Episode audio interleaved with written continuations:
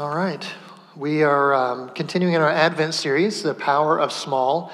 And today we're going to talk about small prayers, um, specifically prayers that are based on hope the hope that God is going to be faithful and fulfill his promises. And the reality is um, that we need hope in our world today. Sometimes uh, we um, allow like the Christmas season to sort of be like a, a band aid over a lot of uh, pain and woundedness that we feel. And uh, there, there's uh, everybody's smiling and happy on the outside, and we don't really know what's going on on the inside. And then, and then December 26th comes, and sometimes it's like, was that that was that was it, huh? That was oh, we we spent a whole month building up, and now it's and now it's over, and that was now we're back to the reality of the, the world that we live in. We go back to our jobs and go back to our, uh, our sometimes our anxiety, sometimes our loneliness, and, and just kind of we just kind of cover over it during this season. But that's not what God intends. God intends for Jesus to, to bring hope um, every day, not, not just during the month of December. And we're, we're in a world desperately in need of hope. And you can, you can read the headlines for yourself. You can see that that's true. Um, you, can, you can recite all of the reasons why there's, there's hopelessness in the world. Uh, but I just wanted to share one uh, study that I saw recently. Uh, Boston University did a survey of 33,000 college students in, in uh, November of 2020. They um, surveyed college students about um, just, just kind of how they were feeling about life, about, um, about you know, their purpose, about uh, their future. And they found that 50% of the students they surveyed uh, showed um, markers for anxiety and depression. 50%. Um, Two thirds, 66%, said that they were experiencing loneliness and isolation in a way that was impacting their, their daily life. That's, that's college students, and that was, that was a year ago. Um, but do you think it's gotten a lot better in the last year? uh, or, or is there something, there's something kind of settled into our, our culture, settled into our communities, uh, into our nation, uh, and really all across the world? that has seen an increase in depression and anxiety for the last 15 years. And that's, it really hasn't changed much. But the real increase is in loneliness and isolation. Uh, it's really still continuing to rise in the United States. And that, th- those things, depression, anxiety, loneliness, are all just one step away from hopelessness, right? And despair. And hopelessness for Christians should be like a bad word, right? I mean, we, we have a lot of bad words, things that we're, we're not allowed to say. Uh, man, it, it feels like we shouldn't be allowed to say hopelessness because of who God is and who Jesus is. But man, it's just a reality that, that's part of life for a lot of people. Hopelessness means I don't, I don't think things are getting better for me. I, I don't think it's going to get better tomorrow or 10 years from now or, or as long as I'm going to live. It's just going to be bad, and I just have to deal with it. And that, that, that is not what we're created for. But how do we how do we pull out of that? How do we help other people pull out of that? Uh, part of it is I think we we think that uh, this is as bad as it's ever been for the world. We gotta go, man. Things just keep getting worse and worse, and and you know, on, on a moral level, on an ethical level, when, when it comes to just what we have to look forward to. Things are getting uh, worse and worse, while, there, there are people on the other side that, that think things are getting better, that humans are getting smarter and more developed and all the time. And, and, and those two ideas just clash, and we're not really sure how to feel or what, what to believe about the state of, of the world, the state of our own lives sometimes. So it's helpful to remember that uh, this is not as bad as it's ever been. That there are people who've had it worse than you. Uh, there are there are whole periods of time, eras that have been worse than what we're living in now, and to try to put ourselves in other people's shoes from time to time. So let's just take a minute and let's try to put ourselves in the shoes of someone who was living uh, as a Jew in Israel during the time of Jesus' birth, the first, first century in Israel. What was it like for them? What, were they experiencing, you know, just a lot of reasons for hope? Were they experiencing a really positive outlook for the future? Probably not what, the story of the Jews for about 400 years after, uh, you know, the, as a people, they were sort of carted off to foreign land and exiled from their homeland, and they were able to come back uh, in the middle of the fifth century BC to Jerusalem and start trying to rebuild and rebuild the temple and rebuild the walls, but they never really had independence. Uh, there, there, was, there were a few periods um, that total about maybe 20, 25 years from, from 400 all the way to the birth of Jesus, maybe 20 years where they were independent as a nation. Outside of that, they, they were just constantly being occupied and conquered and ruled over by foreign powers. Uh, Israel was always just the, the small, weak country that uh, the other uh, empires would just come through and, and just kind of collect on their way to you know global domination like a like a real life game of risk you know? You just you, you pick up these little countries and and put them in your pocket. Like that's what that was israel. So they lived under this this these oppressive often oppressive rules. They were often given um, freedom to sort of continue to practice their faith but there was there was internal tension within uh, the israelites because some people found that if you just went along with the Greeks or the Romans or whoever was in charge, that you could they could make your life easier in a lot of ways if you just kind of go along with, with whatever they say. While others would say, no, no, we, in order to be faithful to the God uh, of Abraham and Isaac and Jacob, in order to be faithful to the Torah, we, we have to push back. Like our goal should be to kick these people out of our country and to get our land back. And so even within among the Jews, there were, there were tensions, there were different ideas about who we should be as a people, what we should do. And they lived this way for hundreds of years with this internal tension in their country, this identity crisis. Are we just sort of, you know, Greek Jews now, or, or are we just sort of like a, a, Roman province now? Or are we still the people of God living in the land that God promised to our ancestors? Who are we as a people? And they just lived that way for hundreds of years. And they had these promises from the prophets promises that God one day would send someone who would reestablish the kingdom of God in Jerusalem and reestablish the power of the people of God. And along the way, for these hundreds of years, many people gave up on that promise. They gave up because it didn't happen. It just kept not happening, right? And when something just keeps not happening, at some point you just kind of go, well, maybe, maybe my life would be easier if I just forgot about that promise because I keep, I keep getting disappointed. So maybe I'll just forget about that promise and just move on. But in, in, the, in the Christmas story, as we read it in the Gospel of Luke, there are two people that show up that didn't forget that never gave up on the promise of God that He would one day send someone who would restore Israel, who would bring comfort and peace. So today we're just going to read about the prayers of Simeon and Anna from Luke chapter 2. If you have a Bible, I'd love for you to open up there. And we're just going to look at these two people who just, they just get a couple lines of, of uh, text in the whole story of the Bible, but that's more than you and I got. So, so they did something to stand out. So I just want to read a little bit about Simeon and Anna and understand what their story is and why they're in this and uh, what, it, what it is about their prayers that God honored them in a really special way. Let's start with Simeon, uh, Luke 2 25. So this is this takes place after Jesus was born, and his parents, Mary and Joseph, bring him to the temple to be circumcised and dedicated to the Lord. Now there was a man in Jerusalem called Simeon who was righteous and devout. He was waiting for the consolation of Israel and the Holy Spirit was on him. It had been revealed to him by the Holy Spirit that he would not die before he had seen the Lord's Messiah. Moved by the Spirit, he went into the temple courts. When the parents brought in the child Jesus to do for him what the custom of the law required, Simeon took him in his arms and praised God, saying, We're going to wait until we get to what he said. But he, he gets to see Jesus, the Messiah that he was God promised him through the Holy Spirit, you're going to see the Messiah before you die. And the Holy Spirit is just all over this little section of Scripture. It's really pretty cool because the Holy Spirit didn't, didn't kind of show up in the Old Testament in the same way that he does after Jesus uh, dies and, and ascends and starts the church. The Holy Spirit in the book of Acts seems, seems a lot different than the Holy Spirit in the Old Testament because in, before the book of Acts, the Holy Spirit just comes on people and it just kind of you know, has impact on people from the outside. And when Acts comes along, uh, followers of Jesus have the Holy Spirit on the inside, and Holy Spirit's working inside people to do things. But God has chosen Simeon to send the Holy Spirit on this man because he has been praying for the consolation of Israel.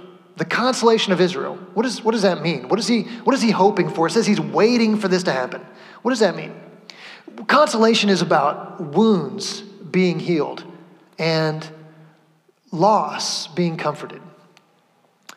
In Simeon's memory and in the, the history of his people, there are a lot of wounds. There are wounds that, that are um, from outside, these foreign powers that come in and just continue to oppress and pick apart uh, this nation. But there are also some self inflicted wounds that the Israelites have suffered through idolatry and turning away from God. And the prophets said that God would someday console Israel and heal these wounds. There's a lot of loss that they've experienced, like actual human lives lost in this process, just to getting to this point. But there's also loss of identity as a nation.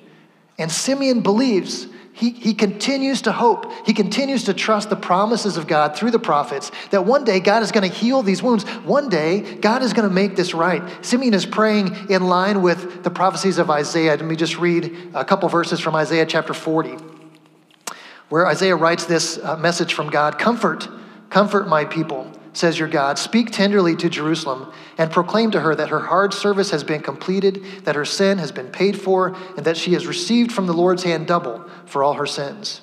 Now, Isaiah writes that at a time when this is not yet true. It's not yet true that, that the problems for Israel have gone away. In fact, they're going to experience hundreds of years. Isaiah wrote this in like the 8th century BC, and for 800, 700 more years, they continue to experience oppression at the hands of foreign powers. So Isaiah's not talking about something that's already happened. He's talking about something that's going to happen. Comfort is coming someday. God is going to heal these wounds. Someday, God is going to comfort your losses. And Simeon never stopped believing in that. After hundreds of years of it not happening, all of this history of saying, man, man, when Alexander the Great came through, that would have been a great time for God to show up and comfort and restore. When the Romans came through, when Antiochus Epiphanes was sacrificing pigs in our temple, man, that would have been a great time for, for God to, to restore and renew Israel. And it kept not happening. But he never gave up. He continued to believe that God was going to comfort and console. And so he gets this incredible gift this incredible gift. God honors his hopefulness and his prayer of hope. So uh, he, he gets to see Jesus and he's, he's um, depending on the promises of God. I, I want to talk just a minute about the promises of God. I, I believe that this prayer of hope, it points to the promises of God. Hope is always based on a promise, right? Hope is always based on a promise. So, what are the promises of God? And what would it look like for us to pray prayers of hope based on the promises of God. So, first of all, it's important that we understand what God has not promised, because I think we can get confused about that sometimes. Uh, God has, has not promised a prosperous life for you. Uh, there, there's sometimes we can read scripture and we can, we can kind of pull some things out that sound really good to our ears without really understanding where it comes from. One of those examples is uh, Jeremiah 29 11. I know the plans I have for you, declares the Lord plans to prosper you and not to harm you, to give you a hope and a future. And we go, God wants to prosper me. That's what it says. That's not what it says. God, God, God wasn't saying that to any individuals. God was saying that to the nation. And it was in the context of a letter in Jeremiah 29 where God was actually telling the people through Jeremiah, you're in exile in Babylon, and it's not going to get any better for a while. You're going to be there for 70 years. So you might as well go ahead and build homes there and plant gardens there because you're just you're going to be stuck there for a while. In fact, many of the people that were in exile and they heard Jeremiah 29 11 read to them, died in exile. They never got to go back to Jerusalem. This was not about God saying, Hey, as individuals, I want to, I want to prosper you. It was about, hey, I have a plan for this nation. I'm going to preserve a remnant, and someday, man, someday, I'm going to make all things new. That's what that promise was about. So it's, it's helpful for us to know what God has not promised. He's not promised that He would never give you more than you can handle. That is not in the Bible, I'm sorry to say. In fact, we often run into more than we can handle in life, don't we? I mean, there are, how many times have you said, I just, I just don't know how I'm going to get through this? He's just promised to be with us in the midst of that. God has not promised that everyone is going to spend eternity with Him in new creation. He's, he never made the promise that everyone is going to spend eternity. It's, it's those who come to faith in Jesus. Those who are set free from sin by the blood of Christ. So, what has God promised? Let's, let's look at a couple promises God has made. Um, Jesus in John chapter 14 says, Do not let your hearts be troubled. You believe in God, believe also in me. My Father's house has many rooms. If that were not so, would I have told you that I'm going there to prepare a place for you? And if I go and prepare a place for you, I will come back and take you to be with me, that you also may be where I am. Jesus promised that he is coming back to invite us in to new creation, to his kingdom, eternity with him. That is a promise. What would it look like for us to pray small prayers of hope like Simeon prayed based on this promise? How often do you pray that Jesus would come back? I mean, it keeps not happening, right? How long has it been? A couple thousand years. It's easy to look at these 2,000 years that have gone by since Jesus made that promise and go, well, maybe it's not going to happen. You know, maybe we're misunderstanding something. Maybe we're not reading this right. I don't know. This promise is pretty clear. Second Peter, Peter, who is a disciple of Jesus, writes about this to encourage people who are being persecuted for their faith, to give them something to look forward to in the future, to give them hope. Peter reminds them of some of the promises of God. Here's what he says in 2 Peter chapter 3. Above all, you must understand that in the last days, scoffers will come scoffing and following their own evil desires. They will say, Where is this coming he has promised? Ever since our ancestors died, everything goes on as it has since the beginning of creation. So, even just a few decades after Jesus made this promise that he would return, there are people saying, well, it hasn't happened yet, so maybe it's never going to happen. That was just a few decades. We're, we're living several centuries after. How much easier is it for us to start to give up on this promise?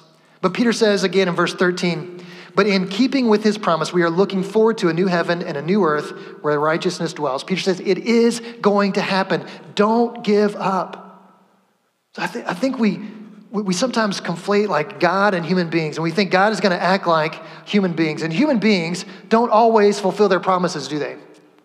Uh, when I lived in Georgia, um, I had a, we had a guy in our church who every, every April would show up with uh, his, his hat and his, and his badge from the Masters, the, the golf tournament in Augusta. He would go to the Masters every year, and he'd, he'd wear his hat and his badge, and I would ask him questions about, you know, how was it, and, and who, who won, and, and I'm not a big golf person, but I knew, I knew, like, this was during, like, the Tiger Woods heyday. I knew Tiger was, I knew Phil Mickelson was, and Sergio Garcia, I just remember some of those names. And, and I would ask him all these questions. He would say, you know what, I, I'll just take you with me next year.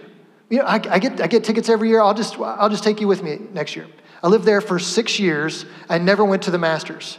And, and so at some point, along about year four or five, I, I started to get the picture. This is, this is never going to happen.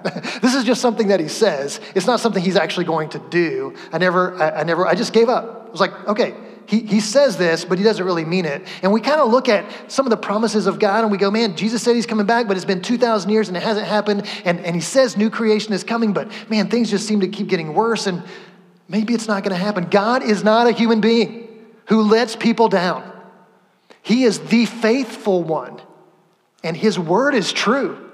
And if He says it, He'll do it. Don't give up. In fact, pray for it to happen. Like we can stand in the line of Simeon and we can pray that God would bring consolation, not just for Israel. But here's, here's what Simeon's prayer, here's how this, this prayer ends. I want to uh, skip down to Luke uh, 2 36. Let's pick up where Simeon left off. Uh, verse uh, 29, sorry. He says, Sovereign Lord, as you have promised, you may now dismiss your servant in peace. For my eyes have seen your salvation, which you have prepared in sight of all nations, a light for revelation to the Gentiles and the glory of your people, Israel.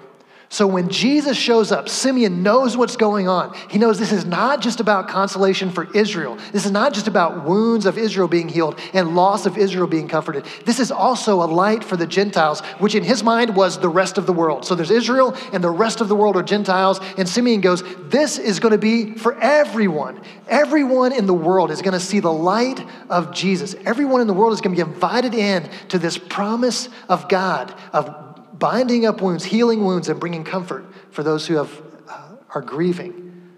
And, and, Simeon is just, I mean, he's just blown away. And he, he just kind of goes, okay, I'm ready to die now. I'm ready to go. You, you have shown me all I ever cared to see. And, and I could die in peace today, knowing that I have seen your salvation. When we get to stand in line with Simeon we get to pray this prayer, that God would restore, that He would bring hope, that He would heal the wounds that we see in the world around us, that we see in, in our own communities, that we see in our own families, that we see in our own hearts, that God has, has promised to heal wounds and to comfort those who are grieving. And we get to lean into that. We get to pray along with Simeon that that would happen. Here's, here's how Peter talks about that, 2 Peter 3 again. Um, it's a great chapter just to read that in line with hope and promises. Uh, here's what he says in verse 9 The Lord is not slow in keeping his promise, as some understand slowness. Instead, he is patient with you, not wanting anyone to perish, but everyone to come to repentance. We, we look around and we go, man, it's been 2,000 years and it still hasn't happened yet. Why hasn't it happened yet? Well, Peter says, well, here's, here's, here's one reason. Here's part of why it hasn't happened yet. God is waiting for more people to come into the kingdom through Jesus. That's what he's waiting for. That, that's, that's part of why it hasn't happened yet. And so, what should we be praying for? More people to come into the kingdom through Jesus so that we get closer to this time when Jesus is going to come back and, and establish the new creation. That, that's what Simeon was praying for, and we get to we get to join Simeon in this this small. It feels like a small prayer because it doesn't feel like um, it doesn't feel like we have the voice to bring about a change here. But man, Simeon prayed for the consolation of Israel, and he got to see Jesus live and in person. He got to hold him in his arms. God rewards those who never give up and continue to pray with hope. So, the, our next uh, character in this uh, story is um, Anna. So let's read about Anna uh, in verse 36 of Luke 2. There was also a prophet, Anna, the daughter of Penuel of the tribe of Asher. She was very old. She had lived with her husband seven years after her marriage and then was a widow until she was 84. She never left the temple but worshiped night and day, fasting and praying. Coming up to them at that very moment, she gave thanks to God and spoke about the child to all who were looking forward to the redemption of Jerusalem.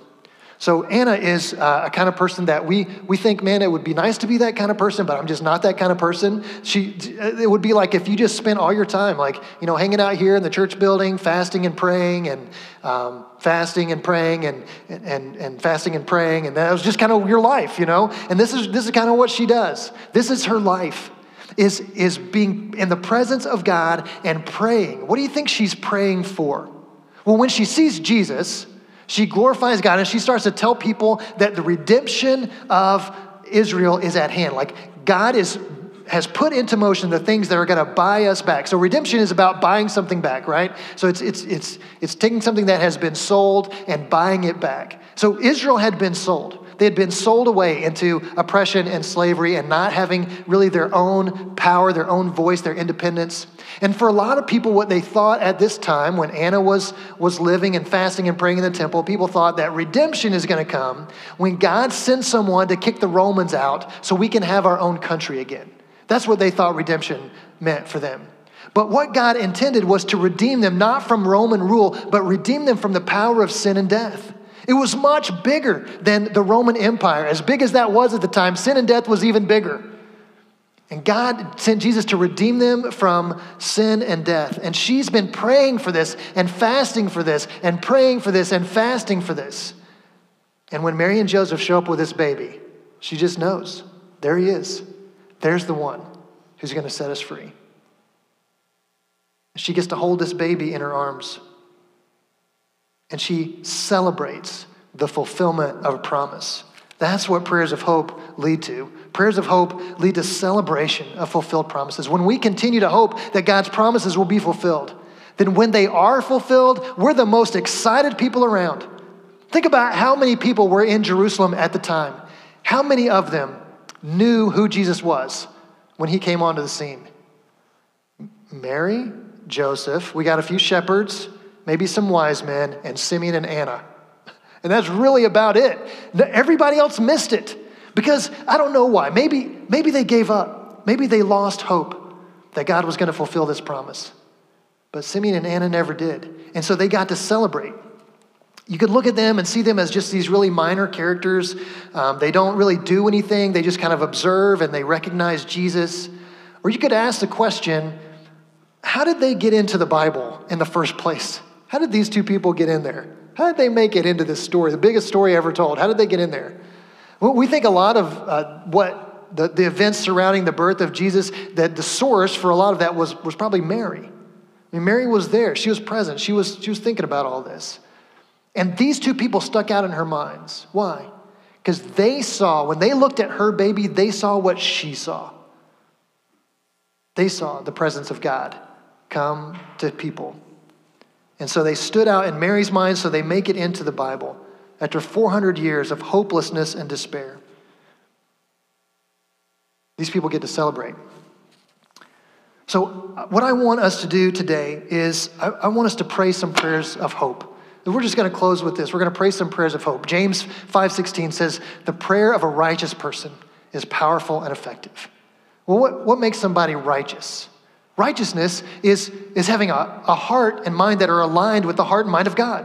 It's, it's saying, God, I, I, you've said this, and I believe it, and I'm going to pray in line with your nature and your character. You're the one who keeps your promises. You're the one who wants to bring healing and hope, and, the, and my prayers are going to be right in line with you. Whenever we pray in line with the heart of God, that's a righteous prayer, and it is a powerful prayer, James says. So this morning, we're going to pray in line with the heart and the promises of God. So I want to invite you to, to pray uh, along with me and along with the people sitting around you. Uh, if, you're, if you're sitting alone, you want to join somebody, if you got a friend sitting nearby, go ahead and do that. Um, we're going to pray together um, uh, in three different ways. Uh, we're going to pray some prayers of hope that I, I think are in line with Simeon and Anna. Sometimes it's tempting to, to read the bad news and to give up and to think we're never going to see, we're never going to see the promises of God fulfilled. But the ones who got rewarded, the ones who got to hold baby Jesus in their arms, are the ones who held on and trusted that God was faithful. So we're going to start with just a prayer for the global church. The global church. Everyone who, who calls on Jesus as Lord is a part of the church. They are our brothers and sisters in Christ. And we're going to pray for them. Because as difficult as it can be to be a Christian in the United States sometimes, uh, we've really got it pretty easy. There are 340 million people living in places where they experience high levels of persecution because of their faith. 340 million. That's about the population of the United States. That's how many people, Christians, are in the world where it's difficult for them. Some places they live, it's illegal to be a Christian. A lot of places where they live, it's illegal to try to convert anyone else, to tell anyone else about the hope that you have in Jesus. It's illegal to do that. And so, about 5,000 Christians a year are killed for their faith. About 5,000 churches or, or Christian buildings a year are attacked or destroyed. About 4,000 uh, followers of Jesus each year are arrested, detained, imprisoned without trial. So I just want to spend some time praying for them. I'm going to give you a couple prompts, and I'm going to ask you just to pray uh, to, with the people together. You can pray aloud, and we're, we're just going to lift these people up, our brothers and sisters in Christ all over the world. We're going to lift them up because we believe that God has promised to be present with them, to comfort them, to restore their hope, to give them strength. So we're going to pray. We're going to pray um, that they would persevere through difficulties and persecution. And we're going to pray that they would have access to God's word. That's one of the most difficult things for Christians in these countries is it's illegal sometimes to own a Bible. And we're going to pray that they would have access to God's word somehow because we know the encouragement that comes from them. And we're going to pray for them to continue to share their faith in spite of opposition because of their love for the lost. So, just with those three things in mind, uh, would you spend a few minutes with me just praying for the, the global church? Let's bow our heads.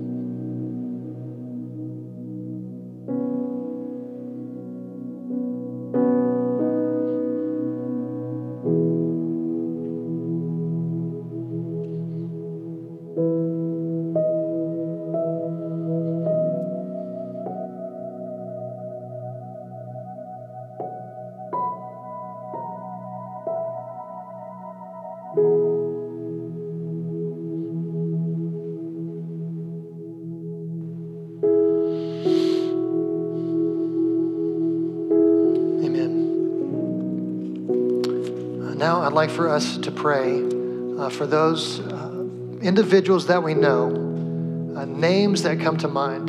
So when I when I just kind of share this description, I, I want you to to see if some names come to mind, and maybe even write those names down so you can you can remember this later. Uh, there are people around us who are wounded. They, they've experienced some kind of uh, difficulty. Maybe it's a loss. Uh, maybe it's a, a financial struggle. Maybe it's a broken relationship. Maybe it's a mental health challenge. What, what names come to mind? Maybe it's sickness. What, what names come to mind? This morning, we're just going to stand alongside of Simeon and we're going to pray for consolation for God's people. That God would heal the wounds, He would comfort the brokenhearted. So, whatever uh, names came to mind uh, as I just kind of shared that, uh, let's just spend s- some time offering those names up. Just mention them by name to the Father. He loves them even more than you do. He sees what's going on, He cares, and we, I believe our prayers matter. So let's lift up our, our friends, loved ones, neighbors, coworkers, uh, whoever needs uh, wounds healed and comfort for their losses.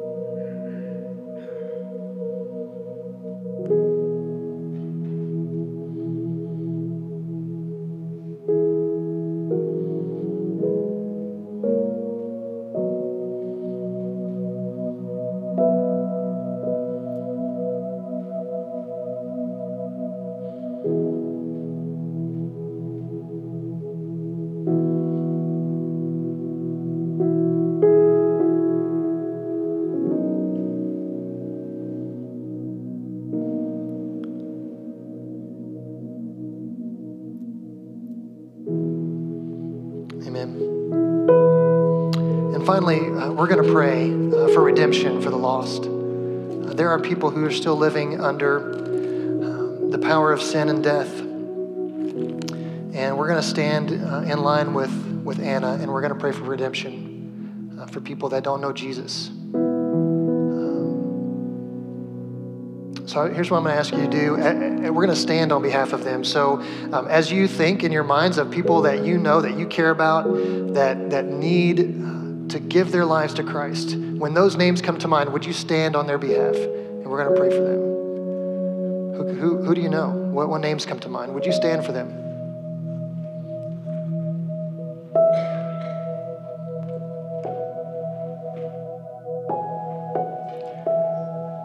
You're standing before God on behalf of someone who doesn't know Christ.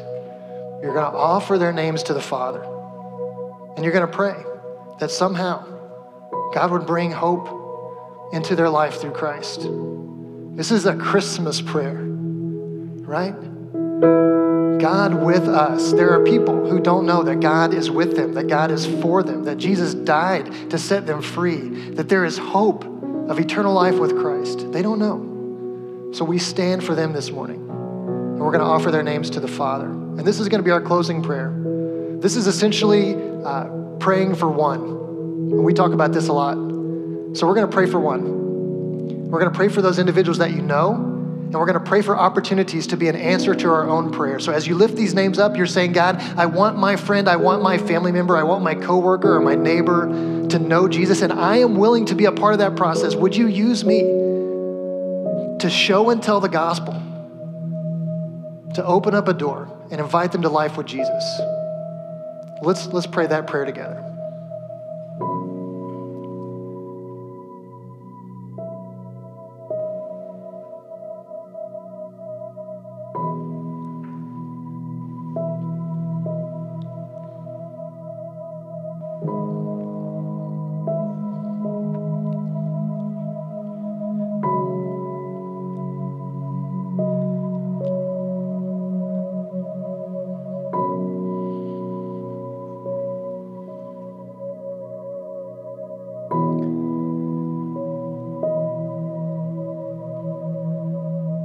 God, thank you that Jesus came to bring us hope. Thank you that he humbled himself, he laid his glory aside, and he became like us. Thank you that he was born into a world that was struggling to find hope, and that there were people who saw it and were blessed by it and comforted by it and healed by it. And God, that is our prayer. For Christians all over the world who are suffering for their faith, for people who are close to us who are just hurting because of wounds that life deals out. And for those that we care about, God, who don't know Christ and don't know the power of forgiveness and don't know the peace and joy that come from being in relationship with you. We know that you care about all of these matters. We know that these prayers are right in line with your heart, and that makes them righteous prayers. So we count on that, that there is power in these prayers. And we ask you to bring hope. Bring hope to the world through Jesus. Bring hope to those who are hurting. And God, bring hope to those who are lost. And would you use us to be a part of that answer? To your glory. In Christ's name, amen. Go in peace. Thank God for the hope that you have in Christ and be salt and light into a world that desperately needs the hope of Christ. God bless you.